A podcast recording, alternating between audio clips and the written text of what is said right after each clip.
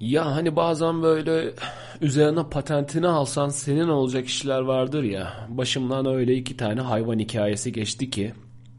Sağda solda böyle temel memel hikayesi diye duyarsanız, temel reis bilmem ne hikayesi gibi. Ya din hayır biz bunu bir podcast'te bir manyaktan dinlemiştik falan diye. Ben askerliğimi Hakkari'de yaptım. İşin hani askerlik anası muhabbetini böyle Cem Yılmazvari anlatma derdinde değilim ama çok enteresan bir deneyimdi benim için. Çünkü daha komando olarak görevimizi yaparken çadırda yaşıyorduk, bayağı dağda.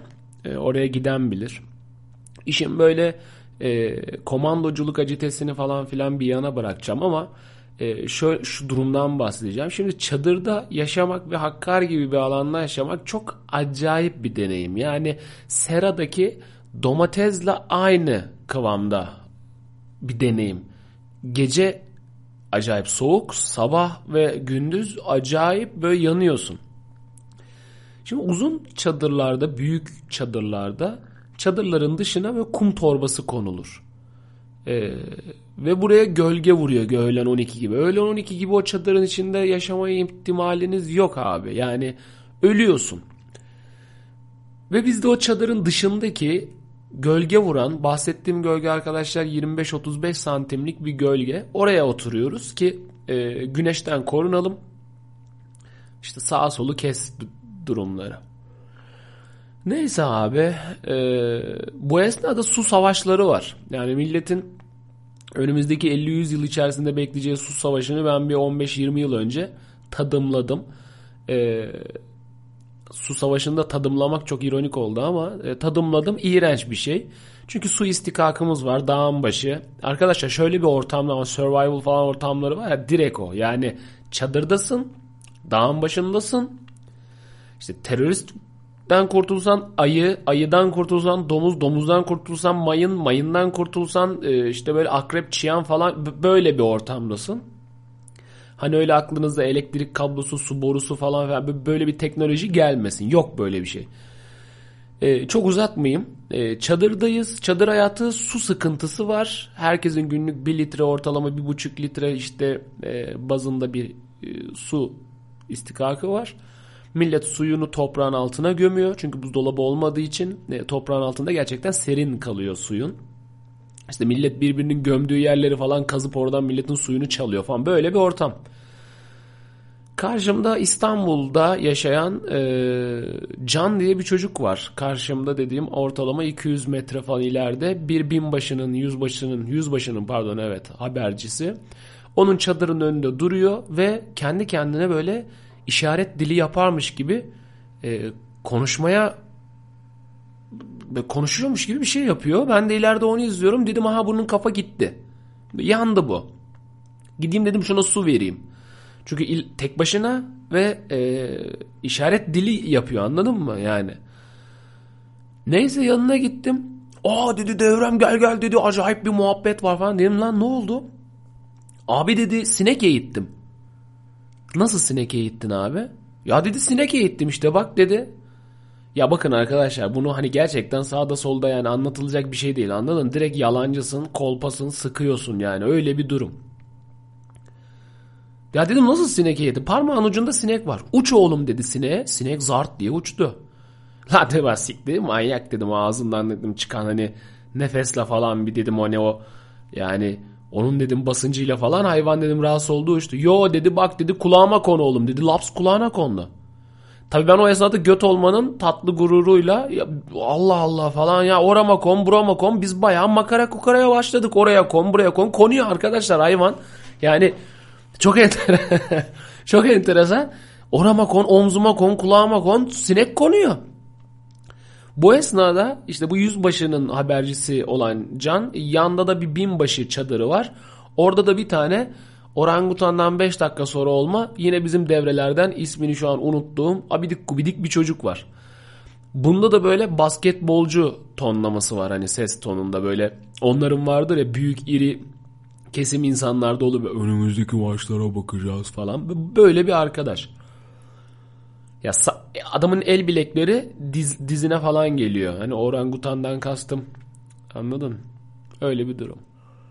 Bu geldi. Şimdi bunun gelmesi de çok normal. Çünkü öyle bir ortam ki elektrik yok, bir şey yok ve böyle gülen mülen bir iki kişi görünce yanına gidiyorsun artık. Çünkü can sıkıntın falan böyle had safhada.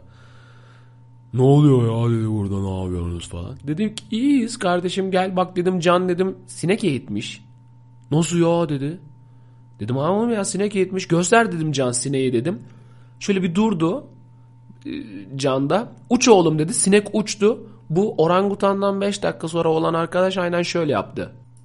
Suratında böyle milim şaşırma ifadesi olmadan sineği iki avcunun arasına alıp siktir lan dedi, öyle şey olur mu? Ezdi sineği. Biz canla şok olmuş bir şekilde buna baktık. Adam arkasına döndü ve gitti.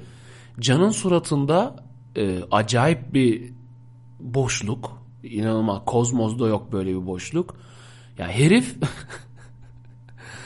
adam dünyanın eğitilmiş ilk sineğini gözümüzün önünde öldürdü abi. Evet adam ya bir dur değil mi İbne, bir dinle yani, bir bak ne oluyor yani, ya bu nedir ya, gerçekten bu nedir?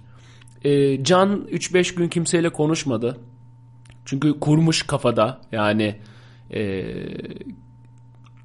ne denir ona, o kibrit kutusunun içinde ona böyle evler odalar yapacakmış işte, ayağına ip bağlayıp yanında manında falan böyle kurmuş abi adam, anladın? Sineği baya böyle İstanbul'a geri götürecek falan filan, onunla askerliği bitirecek diye.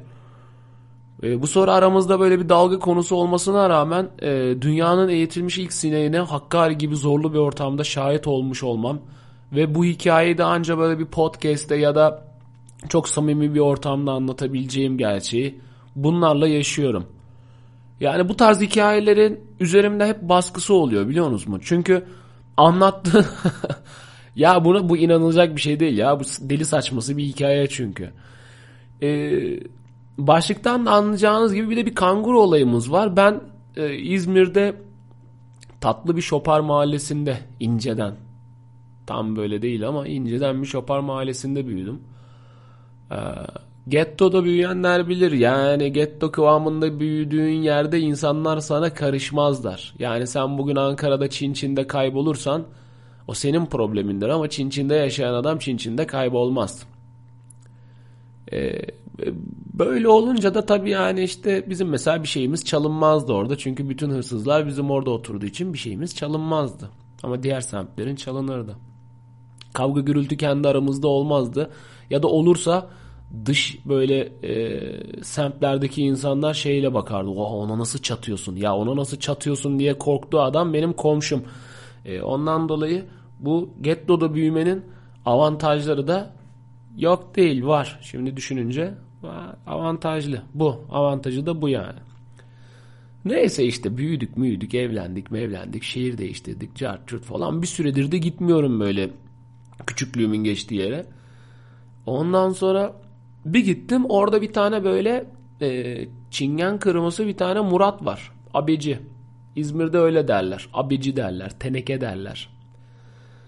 Ya bu esnada bu tayfaya da böyle çingen falan da demek istemiyorum yani. Ben çok güzel çingen filmleri biliyorum, anladın? Yani keşke öyle olsalar da bu bahsettiğim adam beyaz yırtık bir atleti olan, bir tane piknik tüpünün üzerinde bir demlik çay yanındadır hep. Her zaman yanındadır hem de. Kapısının önünde oturan, önünde açık bir şekilde siyah poşetle torbada malzeme satan ve gittiğinde de bunu hiçbir zaman bilmiyormuş gibi salak yapan bir adam. Neyse yıllar sonra gittik oraya. Biraz da o ağızları da yapayım hani bunu böyle şey yapın diye, kalıba oturtun diye. Gittim, sakal tabii birbirine girmiş, bizde o çocukluk gitmiş, surat değişmiş falan, böyle adam olduk falan ya. Gördüm bunu, Murat'ı. Aynen öyle. Beyaz atlet, yırtık mırtık falan. Yanında da böyle işte şey tüp çaycı Arçut.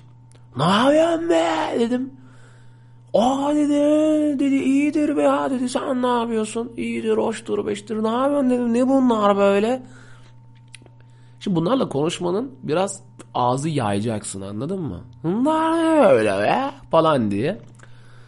bunlar ne böyle ya dediğim şey arkadaşlar madde. O da böyle hiç habersizmiş gibi şunu diyor bana.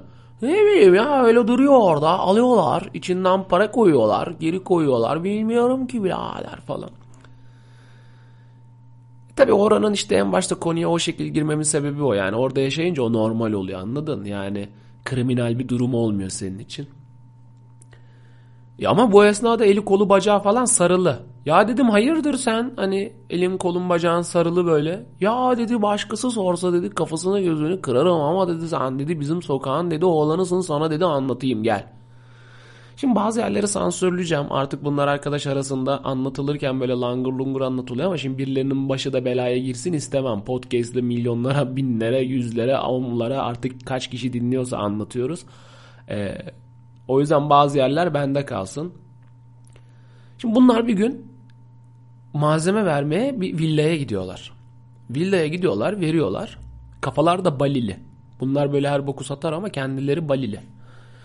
Ondan sonra tam çıkarken bahçede bir tane kafes. Kafesin içinde kanguru. Diyor ki ne bu ya? Çocuk diyor ki abi kanguru.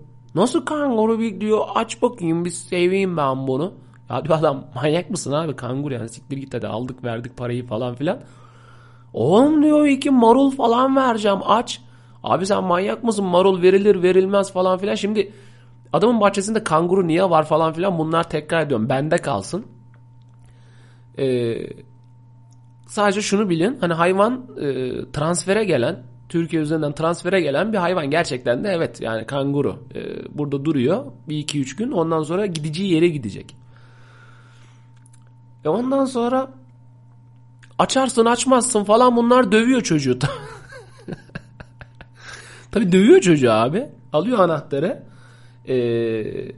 Yapıyorlar. Kanguruyu sevecekler. Giriyor içeriye. 3 kişi. Kanguru bunları bir dövüyor.